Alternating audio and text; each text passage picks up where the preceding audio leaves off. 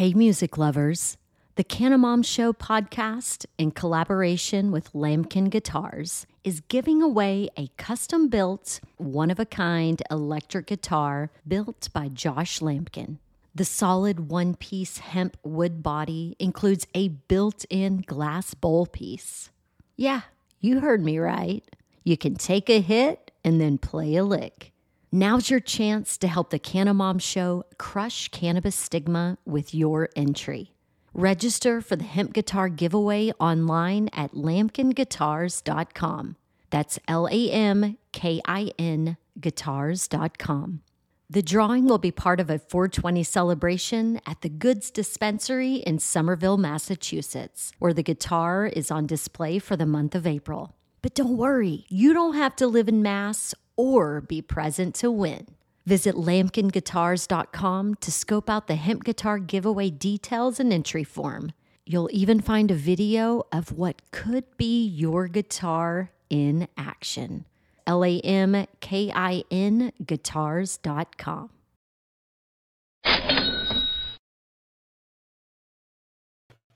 What's up, everyone? It is 2 p.m. on a Wednesday afternoon. Thanks for tuning in to Cannabis Legalization News, where we explain marijuana laws so you can change them. Today, we're joined by Steffi Magurno from THC Production out in Vegas. We're going to get into cannabis extracts and infusions, but first, we do have to cover a little bit of cannabis legalization news. So, Tom and Miggy, what's going on in the news this week? Busy week. Busy week. I just got an email 20 minutes ago from NORML, and they say that the House Rules Committee has advanced the Marijuana Opportunity and Reinvestment and Expungement Act, H.R. 3884, which removes marijuana from the Controlled Substances Act and harmonizes the federal law with the state laws that, like Illinois or like Washington State. Yeah. But this is just all semantics, right? Because it won't matter it's, until it's the theater of of politics, and so it's a committee, and so it gets out of one committee. Now it's got on another committee, and then there's going to be a full House floor vote, up or down, and then if you like that, don't forget to hit the the likes and subscribes to Cannabis Legalization News because we'll go live after the vote or during the vote, and we'll try to see who we can get on because this is just a link. Like, it, see you you watching this right now or, or listening listeners our listeners can't participate as easily. But the viewers then you know it's just a link that we send out and this provided somebody has the internet they could come on here and we could ask them stuff. So we're going to try to reach out to our former guests. But man that's that's awesome. It could be it could be like today. It could be tomorrow maybe friday and it, it, sounds great, but I just like to remind people to keep your eye on Georgia, man. Like, like if you're in Georgia, if you know someone in Georgia, you still have five days to register to vote. And if you're 17 by the 5th of January, you can still register to vote now. Yeah, and then the other thing about Georgia is there's going to be a lot of mail-in ballots because it's supposed to be in January, so COVID should still be out there. I hear that's going to be like 20 or 25 million doses of the vaccine in December, and then like another 20 or 25 million in January. But it's January 5th.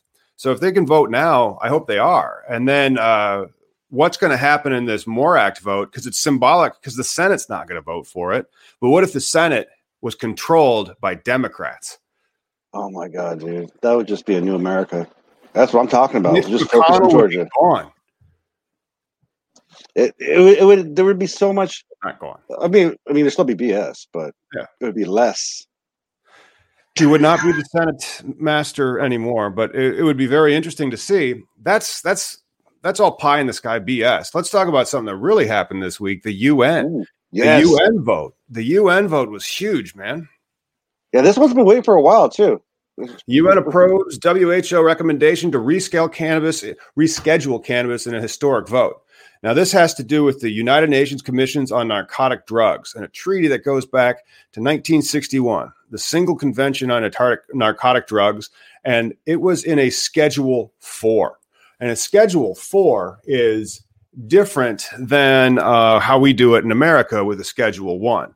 Schedule 4 was like the bad one with heroin and whatnot. And so they've they yeah. voted on removing it from that. So that's that's really awesome.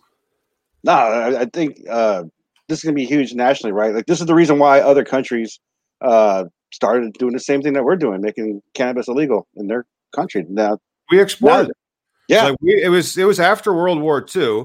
The United States was feeling itself, and it's like I'm going to go ban this marijuana plant everywhere. And Yeah. And if you don't do it, you're not going to get any of our love. Or by love, I mean the money. Yeah, pretty much. money. But Yeah. on top of that, you know what other country uh, uh decriminalized it or unscheduled it? what's that? Thailand. Oh, that's cool. Thailand? That. That's awesome. Yes. Thailand removes cannabis from narcotics list. Well, I remember when we were talking backstage in the green room. Uh, I used to live in Korea for a year. You've been to Korea, it sounds like, because of the Navy. And uh, don't you remember hearing those stories uh, that if you really wanted to have some weird, crazy fun, you'd go down to Thailand because they have way more lax drug laws. And so people would go down to Thailand and lose their shit. They would do drugs. Like if you wanted to do drugs, like you know, is there like a quintessential? Uh, what'd you do last week? Drugs. That would be your trip to Thailand. For the most part, but you know, I've been to Thailand, and uh, at the time, I've been to Pattaya. And the other thing Thailand is known for, unfortunately, is their sex tourism, like some fucked up shit, shit that we That's see. what it was. Yeah, that Yeah. wasn't just the drugs. They were also really lax on that. It was like weird. But uh, Yeah. they also have beautiful beaches. I, I hear. I'm not saying anything. You know, if you if you're into that kind of drugs and and weird sex stuff, Thailand's there. But I hear they have great beaches as well. Oh no, it was gorgeous, dude. I mean, for like fifty bucks, we lived like kings. A fucking uh, uh, jet skiing and and had a little mound of beer cans around us, like a castle. I mean, we're broke sailors living large, but uh, throw some weed in that bitch. Oh my god, I want to go to tomorrow. Oh man, uh, Thailand's also where they have that form of kickboxing, which was hilarious because I that's I did that when I was in Korea, uh, and they would the people that taught it they would usually go down to Thailand to practice uh, for so many times during the year, and you would see the the fights that they would have and the records for the Thai fighters. You could always tell because it'd be like 285 and 64 because they like they lived at the gym. Uh, they they were just so poor that that's that's what they did. They got taken in by a kickboxing gym, and then they uh, helped around the house or helped run the family business. But it's also uh, technique because when we used to pull into Thailand, they'd always warn like, "Don't get drunk and step in the ring," like because you know the American ego. Oh, I got this four foot fucker. No, Oh, yeah. I'm going to show this little guy who's boss, and he will kill you. He will kill you. it's true Yeah. story. Yeah, I I remember like trying to fight this guy. He was fast as hell. And it's like suddenly his foot would be kicking me. And I was like, how did it get there so quick? Boggled the mind. Uh, and then that doesn't have anything to do with cannabis legalization news, except it was uh, an anecdote. And and Thailand has legalized cannabis or or taken steps there too. Uh, what else was going on in the in the news this week? We talked about uh, the UN. We talked about the MORE Act, Thailand. Oh, Tyson. Let's forget about Oh the gosh, the Tyson sports. Tyler, yeah. Speaking of boxing, that Mike Tyson. Mike Tyson fought over the weekend, and uh, did you see the fight? I didn't pay the fifty bucks. I know a lot of people did, and he made a lot of money for charity. But I was um, traveling. Oh, you were traveling. That's right. And I, I just, I wasn't going to pay fifty bucks to watch boxing, uh, and so uh, I, I heard that he looked good, and he, and it was a draw. Oh, I didn't hear the results, but I just saw at the end where he's all like, "Of course I smoke. That's what Yeah. I do." Yeah, that's. Uh, I'm, glad that we actually got uh, Miggy to do the impersonation of Mike Tyson, uh, so that he could explain that he'd smoked weed before, and then, of course, after uh, he boxed. And it appears that it might be a performance-enhancing drug if you're in your 50s and trying to have a boxing match. But according to the Boston Herald, CBD is not a performance enhancing drug because they said CBD doesn't matter when it comes to driving. We get that one. Why Oh, would CBD matter when it became to driving? I just think if you're more chill, Yeah. fuck, let's let's road rage. Let's do this. Right. Right. Yeah. That, actually, I could see an upside to it. You know, you're not going to be freaked out and paranoid. You're going to be like, all right, well, moving on. I mean, you, I like- you'll be fine. I'd like to add in my personal study I did this past week uh, when taking my boy to Minnesota that uh, THC doesn't appear as well either. This is just a personal uh, experience that I'm still studying, and uh, I'll work on a doctorate later for everybody to uh, read and improve. You But, have to see if you can confirm your hypothesis that it's okay. And so, like so far, how many of these tests have you performed? Oh shit! In, in a ten year span. Oh yeah, what's the sample size? We can get epistemological or something on this, right? Or no, epidemiological. Yeah, over the ten years. Would you say that you've done it a hundred times? Oh, more than that, my friend. Okay, That's- so uh, uh, you're still fine. Yeah, yeah. No All one's right, well, died on my That's a lot of sample sets. Just that. Just saying. Uh, but it, these are the fun things that we get to do here on Cannabis Legalization News. Get a little nerdy about it, and uh, and then talk about various aspects of the cannabis industry. Well, speaking about nerdy, I mean, our guest is infusing. That that nerd get about as foodie as it gets. Nerds are infusion. Yes, I mean the the cannabis plant is complex, and the technologies they use to do the extraction they aren't all. Well, some are some are quite old, but then what is quite old? Decades. Right. That old. Yeah. Let's bring Stephanie on. Hey, Stephanie, thank you so much for joining us today. Thank you for having me. It's great to be here. Can you tell us a little bit about what you're doing at THC Production? Absolutely. Uh, we're a really unique cannabis extraction company in Nevada. And what makes us unique is our innovative products. Uh, there are a lot of companies producing great cannabis extracts in this state, uh, but we do things that are catering to different niches that other people ignore or reject. So, for example, we produce some vegan and sugar-free edibles for people with, you know, dietary restrictions. We have a line of. We were the first line ratio tinctures in the state, so that would be things like different ratios of CBD and THC, um, each designed to have specific effects, uh, as well as the first CBN rich product in the state, and a whole line of wellness tinctures that combine the essential oil from cannabis with essential oils from other plants to enhance the effect for things like respiratory function and digestive function.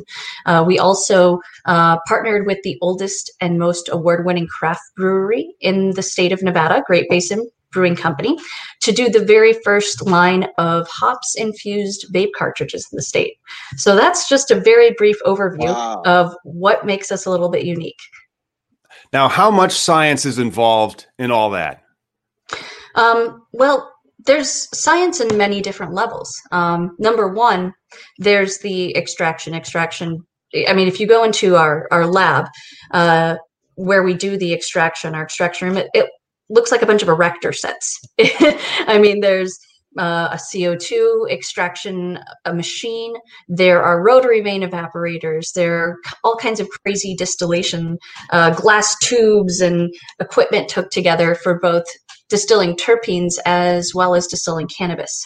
Um, distillation is uh, the most advanced refinement that people do with cannabis. So you you pull everything out of the cannabis oil that is not cannabinoids. And that is definitely scientific. Um, you know, you have to deal with boiling points. You have to deal with um, the vacuum pressure. You have to learn exactly at what points to be uh, changing gears and changing glass uh, receptacles, etc.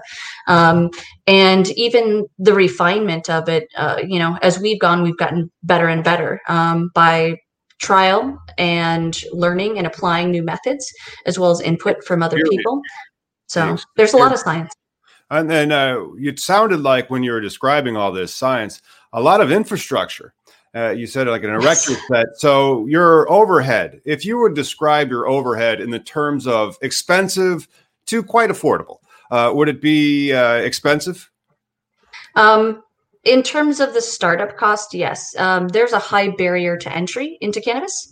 Um, it requires a tremendous amount of capital. So it's not like, oh, I'm going to start a consulting business or even I'm going to start a restaurant. It's much less expensive to start a restaurant than it is to start a cannabis company. And we're a small company, even. Um, you know, one of uh, our competitors, uh, they sold their company, Evergreen Organics, and they sold it um, a few years back, and they had close to $14 million in liabilities on their balance sheet um, because of the cost of starting up and how much it can be. We're a smaller company. That's not what it took to start ours, but it's still, uh, you know, in, in excess of a million dollars. Yes, and I and I just thank you for you know that, and I hope that our our listeners and our viewers, because a lot of them want to get into the industry, and uh, and I'm always like, okay, let's really talk numbers here because you want Mhm. to start this where you're going to make these cookies or these types of things. That means that you need this type of infusion license, or uh, you want to grow and create these extractions and these distillates. It, it- it's very often its own license type, but here in Illinois, it's just kind of smushed in with the growers. Uh, And so you have to look at the type of operation that they're trying to open up and do it compliantly and then to do it correctly in the right way. It's not a cheap endeavor. No. And then there's 280E, which I know you've discussed. um, so, you know, it's very, very possible in this industry to lose money over the course of a year, but have to pay income taxes as though you made money um, because you're not allowed to deduct mm, sales expenses. So if you pay sales commission to a sales rep for selling your product, you're not allowed to deduct, deduct the cost of bookkeeping or accounting. You're not allowed to deduct office supplies for your operations manager. I, I mean, there's so many costs, and you you can you can't uh, you cannot deduct the cost of delivering the product to your customers or the cost of cash collection. We're a largely cash industry. And so rather than have our, you know, 93 pound sales rep go pick up money, uh, we have an armed guard that goes and collects the cash for us and brings it to us. So all of those kinds of expenses, you don't get to write them off as expenses. You have to pay income tax on those expenses, unlike right. any other business. Right. And for the I'll see that when we do, because uh, uh, Josh and I are launching a pitch deck uh, thing. So like we'll, we'll make a pitch deck for a team and we like to break that out, be like, now guys, this is the money that you think you see. Don't forget to include this. And so we'll have OPEX broken out from COGS. Uh, and that can really just eat the profits of the dispensary or yes. uh, of a because uh, yours is science. And so because it's a lot of that science, you have to make that product. So at least a lot of those costs can be recouped. So that the growers can very often they have an easier time getting around this. But yes what we need in the MORE Act, which evidently is coming up. I mean, let, us talk about some uh, some help. Uh, why don't the, doesn't the federal government have to disgorge all this money they've taken over the past few years? Talk about getting the industry involved. Then be like, hey, we paid you. Now we want it back. You know, it's going to start reinvesting and and uh, and and fixing the war the harms of the war on drugs. is uh, IRC 280E to be honest. I mean, that is a, a, a lead weight around the industry. And the only reason it's there is because it is. I mean, it, it's. Yeah. But are you talking like reparations though? Because anytime you talk about something like that, overpayment, it's a tax overpayment. Have it declared yeah. being a tax overpayment because if you know you're taking the money, these states are legalizing it, and then uh, we're still getting just taxed through the gills because you're not allowed to deduct any of the carry-on expense, the advertising, the sales commissions, all that stuff. Correct. Uh, you know, when when you think about it, it, the federal government almost has a financial disincentive to get rid of 280 because they're going to make a lot more money continuing the status quo than repealing that. Honestly. Right. But if uh, that's that's what the MORE Act does, it it removes mm-hmm. it from the CSA. And so yes. if, if marijuana is going to be removed from the CSA, and then there's policies in the MORE Act that says let's fix the damage that we've done substantively uh, mm-hmm. over the decades. Well, some of the damage is quite easy to calculate because the IRS has the records. And mm-hmm. it would be very nice if all that money is returned. Yes. And, and why couldn't they put that in legislatively? I mean, I, they right? could, but I doubt they will. What about the money, though? I well, mean, it's not going to pass yet. You see, it's yeah. not going to pass yet. It's going to pass the Congress. It's going to hit a brick wall in the Senate. Georgia's mm-hmm. super important in January. Then the industry could be like, wait a minute. What if we do put that in there? Okay, mm-hmm. and then they start paying off their uh, their their elected officials. Well, they make can- paying contributions to their elected officials, and then maybe then it would actually pass.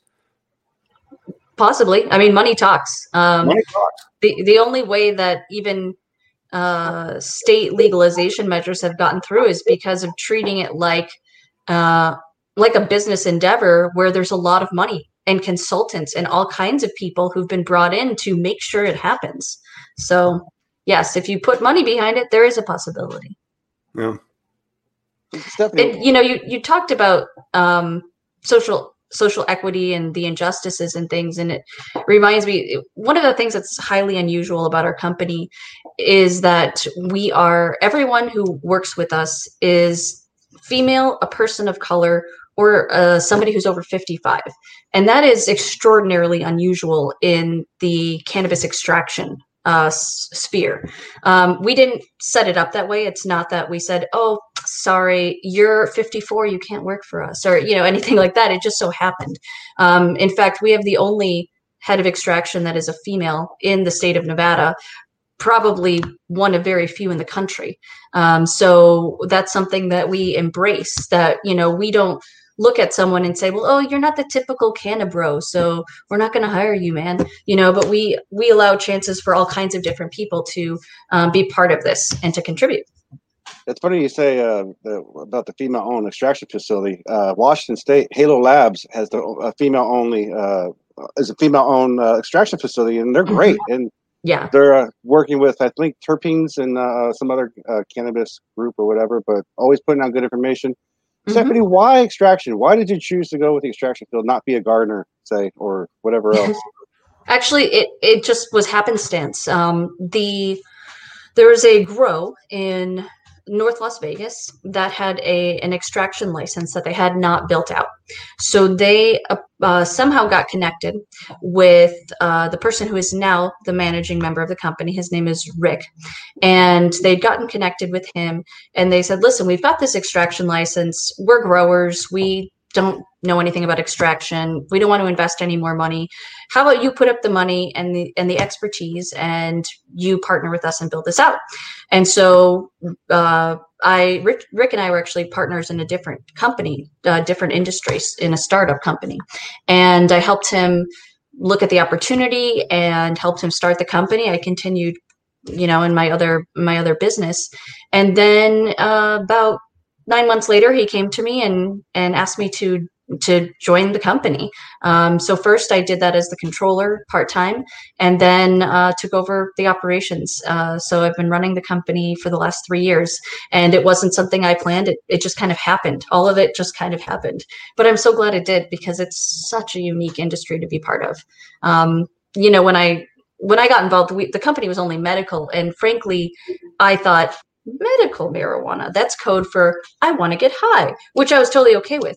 But um, but that being said, very quickly when you get into this industry, you learn that the medical marijuana is no joke.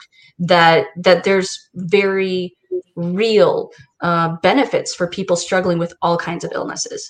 So um, so definitely something that we're passionate about. And that's that's fascinating, and this is like a recurrent theme when we have a lot of these conversations. Well, you said yeah it was code for you want to get high and then you yeah. actually start learning about the medical aspects of this plant and you find out there's a whole endocannabinoid system and then you should get upset that it's like wait i remember when i was a kid this is your circulatory system yes. it's your nervous system. nobody ever up and mentioned the endocannabinoid no. system and so if yeah. we had that knowledge I think we would have, well, the laws would not have been what they are, but uh, we didn't know it until like the early '90s, and so it's it's one of those, and it's it just it, it blows a lot of people's minds, and I think the people that are growing up now are spoiled, you know, uh, and there's like, yeah, of course we do that. Well, yeah, you're lucky, right? I mean, yeah. If you look at the the transition of legalization, right? I mean, first the AIDS epidemic and, and mm-hmm. cancer patients were the ones proving that hey, this helps us, right? And then uh, you know, even early in my activism online, when you and I met Tom, you know, people seem to come to you when you say, "Hey, this is you're not a wrong person." When you say, "I've legalized weed," now people coming out of the woodworks and they, reach out to you, say, "Hey, me too." I had this one gentleman uh, in Louisiana. Uh, he was in a wheelchair. I think he's suffering from MS, but he showed me. He's like, "Hey, man, thanks for. I appreciate you. Look, this is what it does for me." He smoked it. He stood up out of the chair and you know, for like six months, I still was like, I don't know. I don't know if this is like no shit medicine because, like you said, it's that party. We're still trying to get through our heads. Like, okay, it's feel good, it's wellness. What's wrong with feeling good and well? Mm-hmm. And it's this Arrest is medicine. Yeah. right. Why are we so in our heads like this can't be medicine? This can't be. I don't know. Man. I don't know, but um, Stephanie, how is it being one of the few women representing the industry? Uh, what are some of the things that you think uh, other women that are trying to get in the industry, uh, and, and, like you said, you just kind of fell into this position of leadership? What's some advice you would give to those other female entrepreneurs out there? Hmm.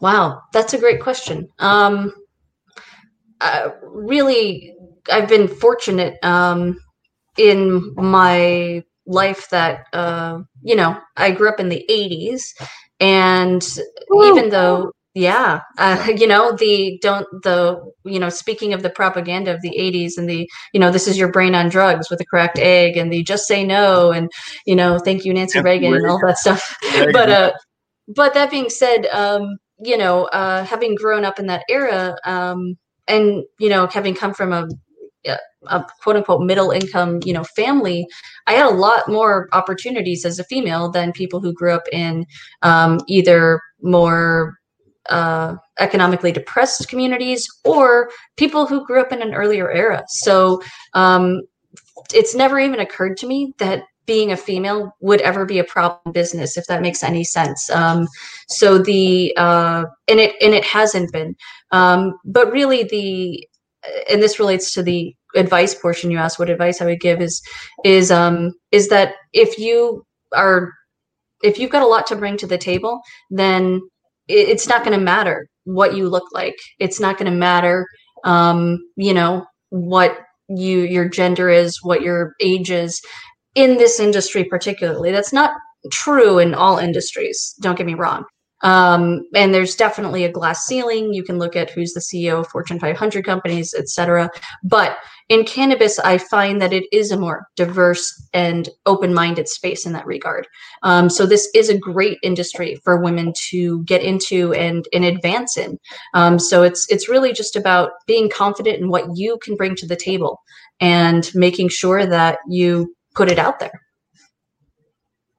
Well, like we said in the radio show, you kind of infused your career, right? Mm-hmm. Like you took your normal day job and just kind of transitioned it over to little weed. Mm-hmm. And the only thing you're doing now is adding more paperwork to your layers of BS that you go through every day. Yes. Um, and, you know, the everyone in our company, half of our team doesn't actually use THC, um, and the other half does. We've got a mix of you know old school stoners, um, you know recovered cancer patients, uh, people who uh, are a little trepidatious about even drinking alcohol, let alone getting high. Um, so, like a whole mix, but all of us um, use cannabinoids in some form or fashion, and all of us are very, very passionate about what we're doing. Um, and that has led to, you know, somebody was touring our facility a um, week or two ago, and they said, you know, most companies, ever since recreation went into effect, they've just shifted everything to the recreational market and they just ignore the medical market. And I appreciate the fact that your company doesn't. And what she was speaking to isn't simply that, oh, yes, we have some medical chocolate bars that only people with a medical card can buy, but that we're producing. They, they just have a higher degree of uh, THC in them. That's it. Yes. It's just like, oh, they could get even higher. Yeah. Yes, right. exactly. Um, but she was speaking to our our tincture line um, because you know, frankly, if somebody wants to just have a good time, they're probably not going to grab a tincture. They're going to grab a joint. They're going to dab. They're you know something more, maybe an edible, just like have a piece of chocolate. Um, people who are using tinctures, they're using it because they have a problem usually. And so the fact that we have this whole product line that is a huge portion of our um, of our inventory um, that is really geared towards people that have a, an issue that they need to solve. And that's important to us and we're going to be continuing to roll out even more um, because that is important. And then you know starting the radio show just really providing a lot of cannabis education to people. So it's really just part of our mission statement almost to you know make products that not only make people feel good, um, you know, on the, on a recreational level, but that make people feel good on a health and wellness level. Yeah, I love how you mentioned it. Oh, good, bro. Oh no, no, no. I was going to ask about market trends. We can talk about that after your question. Well, I was going to say I love how she mentioned the in cannabis system, right? And most of her employees are not, say, flower smokers or whatever. But you learn too. You walk into the store, not everybody's smoking weed. Everybody, everybody. Some people like edibles. Some people will just put a little bit of concentrate, RSO, or whatever. Or CBD. So CBD. I mean, I like to include. Mm-hmm. I like it's, it's the plant, you know. And so the when you and I like. I was looking at your your website, and you have mm-hmm. uh, ratio tinctures. You mentioned that at the mm-hmm. top. Oh, the one thing that I really wanted to find out is how do you yeah. pronounce tincture anyway? Is it tincture? Is it tincture? Is it uh, what's the appropriate pronunciation of this? We call it tincture. Tincture. And All most right. people in our state do. I don't know. Maybe in Illinois they call it something different. Uh, I, always, tincture it's one of those words that you always like had just read before, and then Yeah. suddenly people are saying it, and then it's like, well, what is a tincture? I don't know. You know, you put it on your tongue, and it usually is canna- cannabis. I'm like, oh, okay, interesting. But Mhm. uh, I like how you have the whole plant aspect of it. So there is a lot of CBD, and so CBD's Mhm. health and wellness and, and beneficial apply- applications are just ridiculous. And so I just Yes. think, yeah, in the future, it's going to be fairly common for everybody to be using some form of cannabis. Uh, Mhm. Not necessarily for uh, inebriation like they would for an alcohol, but for some Yeah. form of like health and wellness and rejuvenation. So that's really interesting Absolutely. that you're Mhm. is that part of your marketing strategy then you know just turning it into trends more uh, because you're coming at the plant from a more holistic medicinal side and then from that what are the products that you're seeing uh, for 2021 that you think are going to be uh, uh, popular Um, well, there's a difference between market trends and where we're going and why. Um, I mean, right now, flower is king, uh, certainly in Nevada. Uh, the uh, growers can't they can't grow enough fast enough to meet the market demand. Flower has just become dominant. Um, even normally, it's you know 50% of the market in many states. It's become much more than that um, over the last few months. Um, so that is one market trend. Um, and another market trend in Nevada is actually products like tinctures are re- reducing market share, um, but some edibles are gaining market share. Uh, vapes have gone up and down. Uh, you know, of course, when there was that whole uh, lung scare with the uh, black market vapes being sold with products that weren't good for you and it was causing people to end up in the hospital. So there was a reduction in vape usage for a while and it's recovered somewhat. So there's all kinds of different trends going on. Um, but our strategy and you know how it relates to the market trends are all about what's unique and all about uh, catering to smaller market segments. So we're like a craft brewery in that way. You know, we're we're not Michelob or Budweiser. Um, we are like the Great Basin Brewing Company is for beer in our state. Um, we're a craft cannabis operation, and so um, we uh, all the new products that we're releasing um, are things that no one else is doing or that they're um, we've gotten customer requests for. So two things that are coming out right now or that just came out.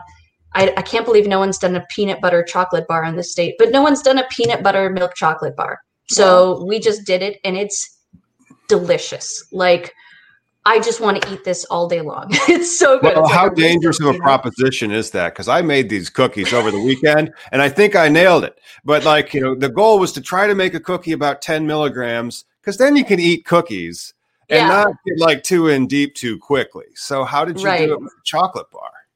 Well, it's 10 milligrams per serving um, because that's the you know state regulated limits. Um, but really, uh, it's funny because this very thing, the fact that you, it tastes so good, you want to eat more, inspired us to make single serve. Uh, little bites we call them that are the size of you know like a Ghirardelli chocolate score they're a full treat so you get your 10 milligrams but you get a much bigger amount of chocolate so that you feel satisfied Microdose, Yeah. five milligram ones, because then Mhm. you could eat another one. It's only Yes. five milligrams. we do have some microdose uh, products. So um, uh, our most popular product right now is our chocolate covered almonds. We introduced that within the last year, and it has just taken off like hotcakes.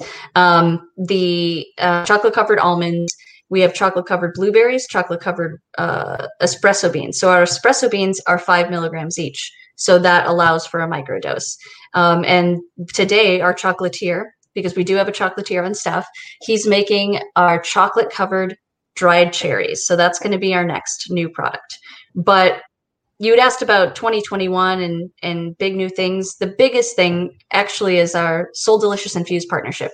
Uh, you guys uh, got to audio meet Ben, the founder of Soul Delicious, and uh, he's had a seasoning company for 15 years, selling at farmers markets, local grocery stores, and he makes his own spice blends. So it's not like, oh, go buy cinnamon or oh, go buy garlic. He has a vegetable seasoning, a chipotle fire rub, a lemon pepper garlic, blackened rosemary, all purpose, all these different blends.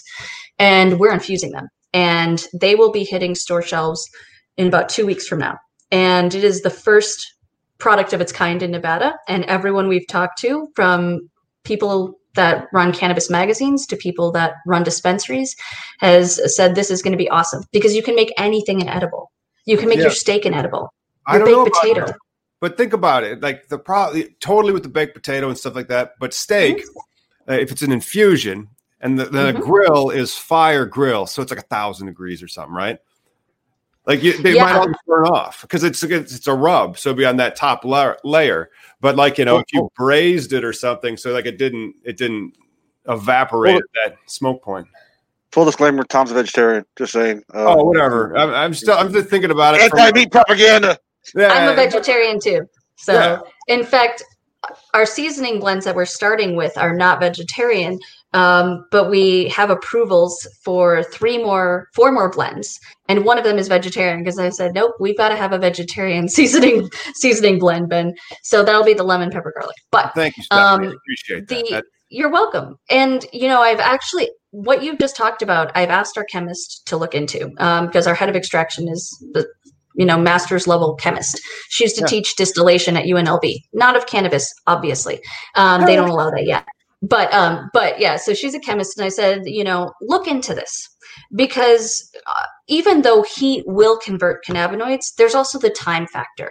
So if you put something in a 500 degree oven for 10 minutes, the amount of loss that you would experience is very minimal.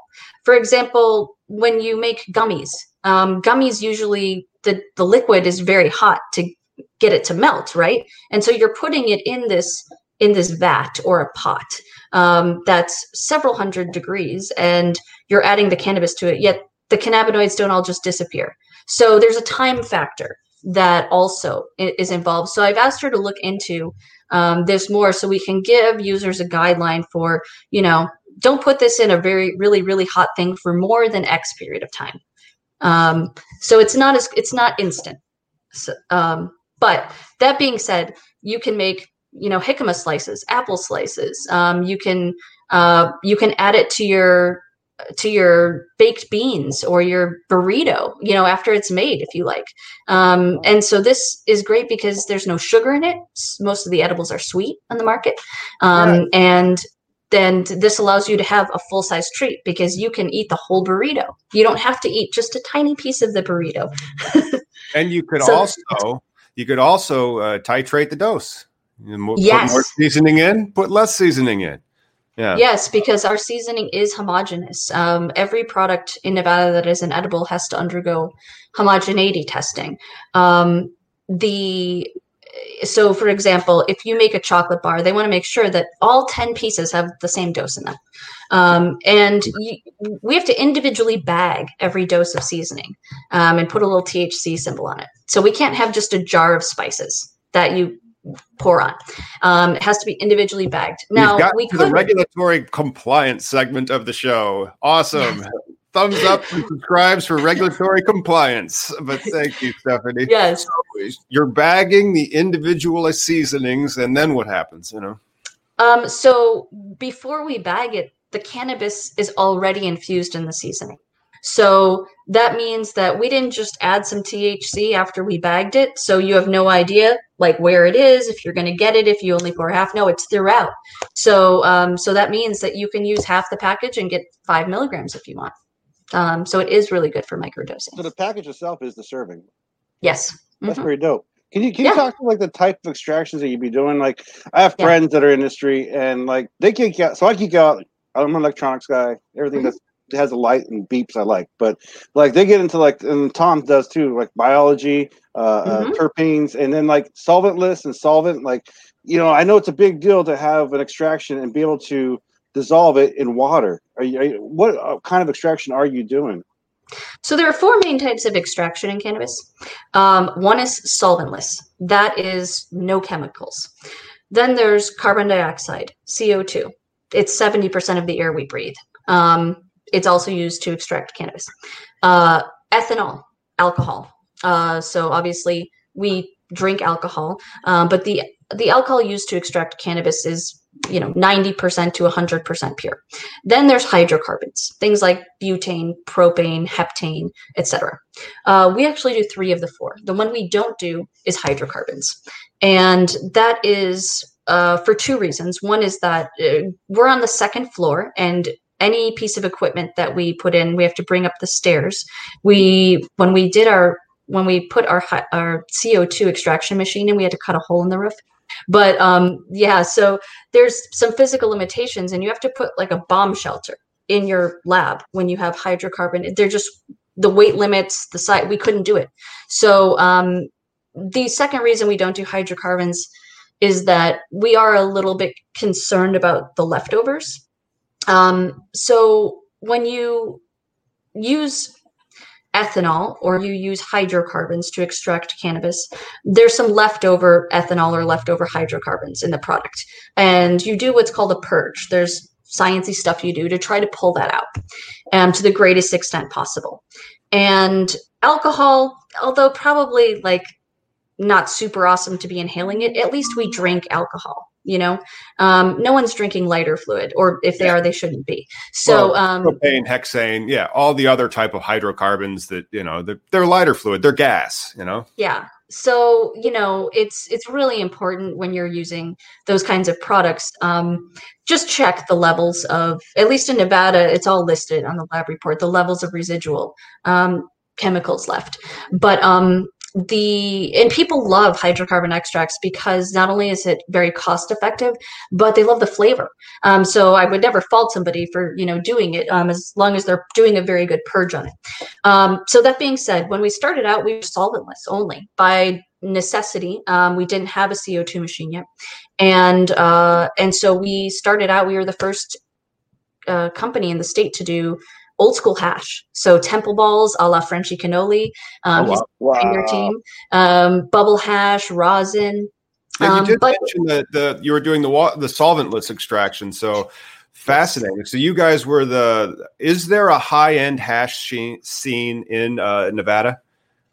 Um, there's starting to be a hash scene in Nevada. Um, we were, uh, you know, four years ahead of the curve, um, which, uh, you know, is why we we're pushing to get the solvent extract as well because there wasn't enough market demand and we knew that from the get-go. It was brand new. So you know y- you know it's fine to be six months ahead of the curve or a year ahead of the curve but four or five years you can't you know run your business on that. So uh, so we were uh, so we diversified. Um, but the there's there's a growing market for solventless extracts in Nevada. Um, it's the thing about solventless extracts is that even though they're amazing, they're more expensive because you get a lower yield. So if you take a pound of, let's just say flower, and you put it through a solventless extract, you might get 10%. If you put that pound of flower uh, through butane extract, you might get 30% yield. So um, therefore, just just that alone gives you an idea that the price per unit is going to be higher for the solventless. um, yeah. That's before so, the yeah. manpower cost. Isn't solventless? Isn't that usually more difficult to make as well? Yes, it is. It's more labor intensive, and um, because it's it's done by hand, even when you use machines, there's still a lot of human um, labor that has to go into it.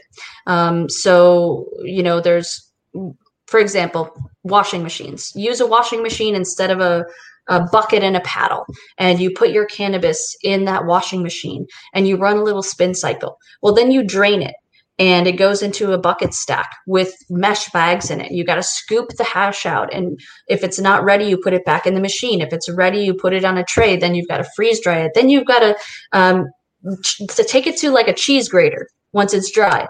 I mean, then yeah. if you're going to squish it, then you got to weigh it little grams. Eventually, yes. you have to weigh it in a little gram, and then maybe do you put like a little uh, a little symbol on it or something to have like a little uh, imprint that you can make that has like your logo, like oh, it's our hash. No, we don't yeah. do that, but we do our packaging. Um, our EPC, we have two in-house brands: EPC Experience Premium Cannabis and OMG THC.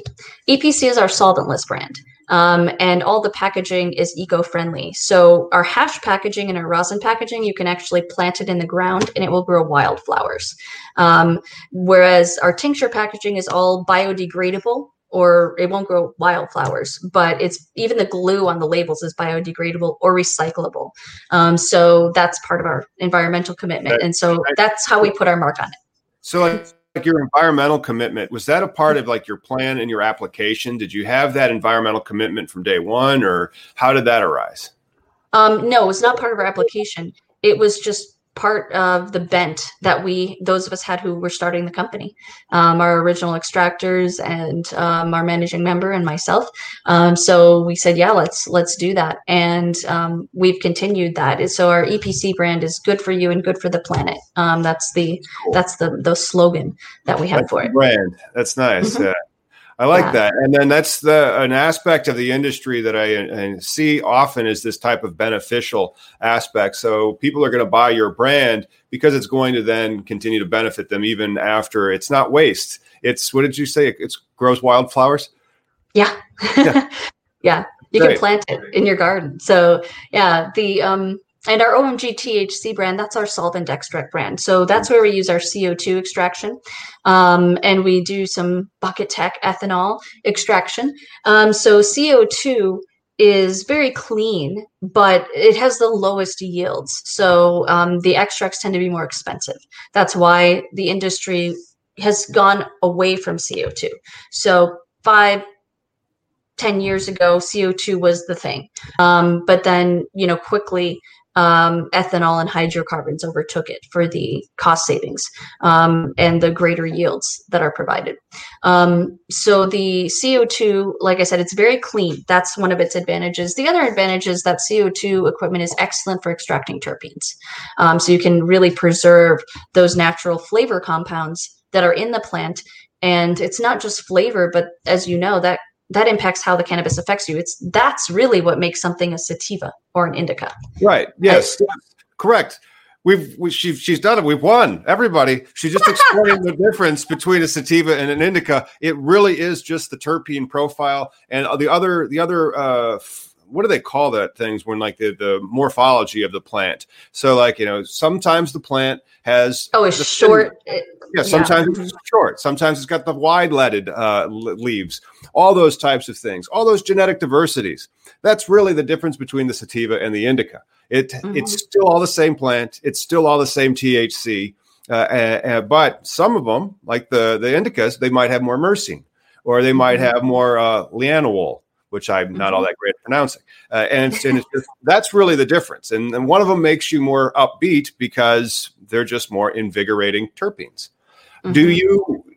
I've heard that like uh, in, and I've never watched uh, anybody operate uh, a carbon dioxide extractor, Mhm. but I've heard they do a certain pass first for the terpenes, and then they'll come through and do another pass for the THC or the cannabinoids. Can you explain that?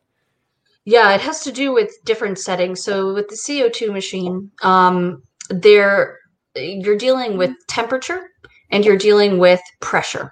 So the you have to have certain pressure and temperature settings that are optimal for extracting terpenes, and then certain pressure and temperature settings that are optimal for extracting cannabinoids.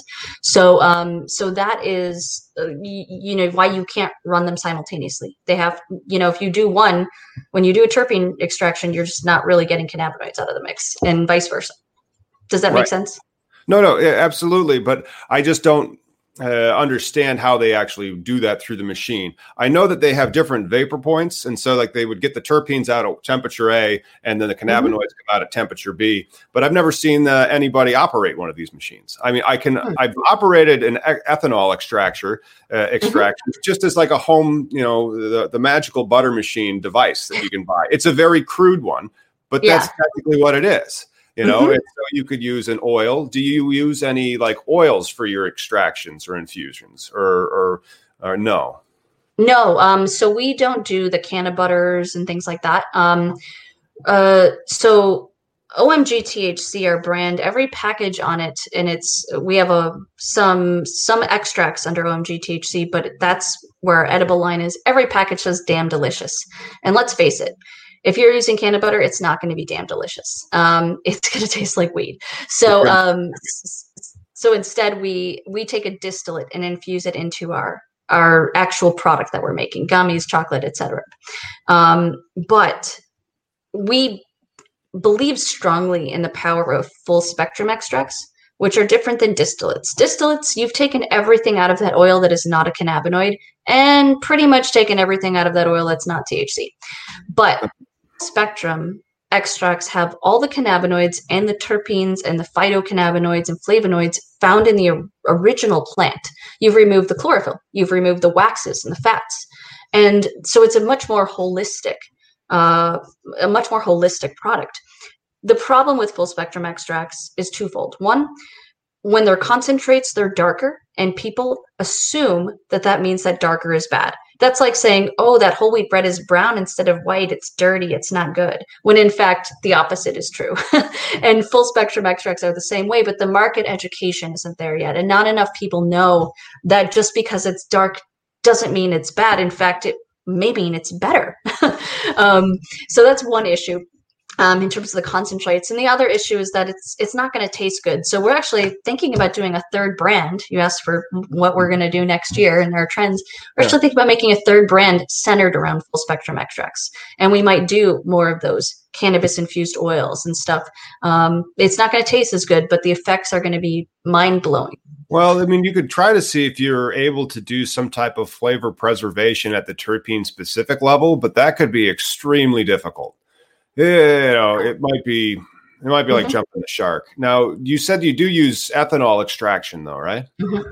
Yeah, bucket tech, old school. You know, um, the the kind of thing you go on Future 4200 and learn to do at home. uh, but yeah, so we do some, it's r- rudimentary ethanol extraction, um, not, you know, mass scale with a $150,000 ethanol extractor.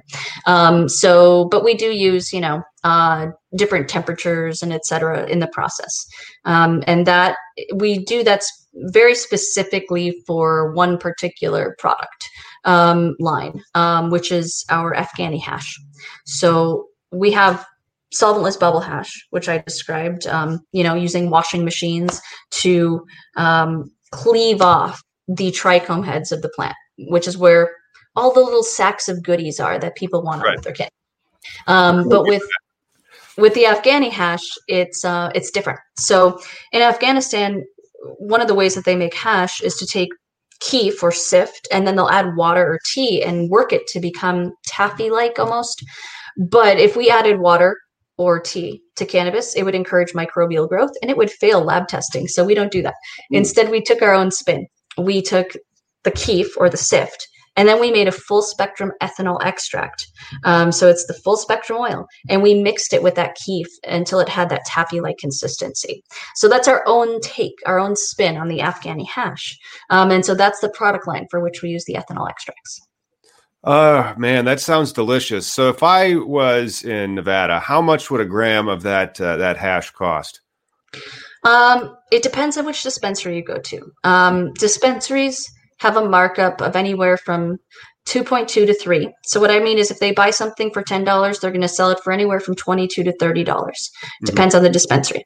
Um, and then there's the 18% sales tax or re- recreational tax. Um, so, you know, you at the places that have some of the lower markups, mm-hmm. you might be set back $40 plus tax. Um, for a half gram. Okay.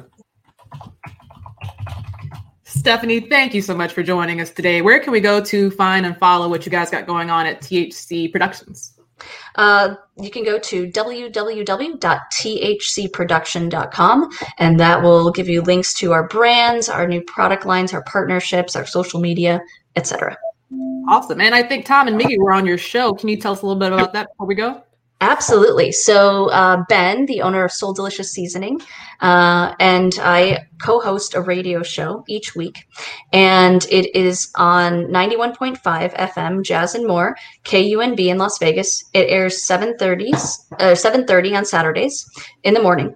Um, it's actually the most popular show on the station. And we also posted on YouTube following the following the airing on the radio and we we we have a condensed version that goes on the radio because it's only 30 minutes. Um, and then the YouTube version has the full interview. So uh, we have different segments in it. So, yes, uh, Tom and Miggy were great guests on the show, uh, very entertaining and interesting. I think our listeners are going to love it.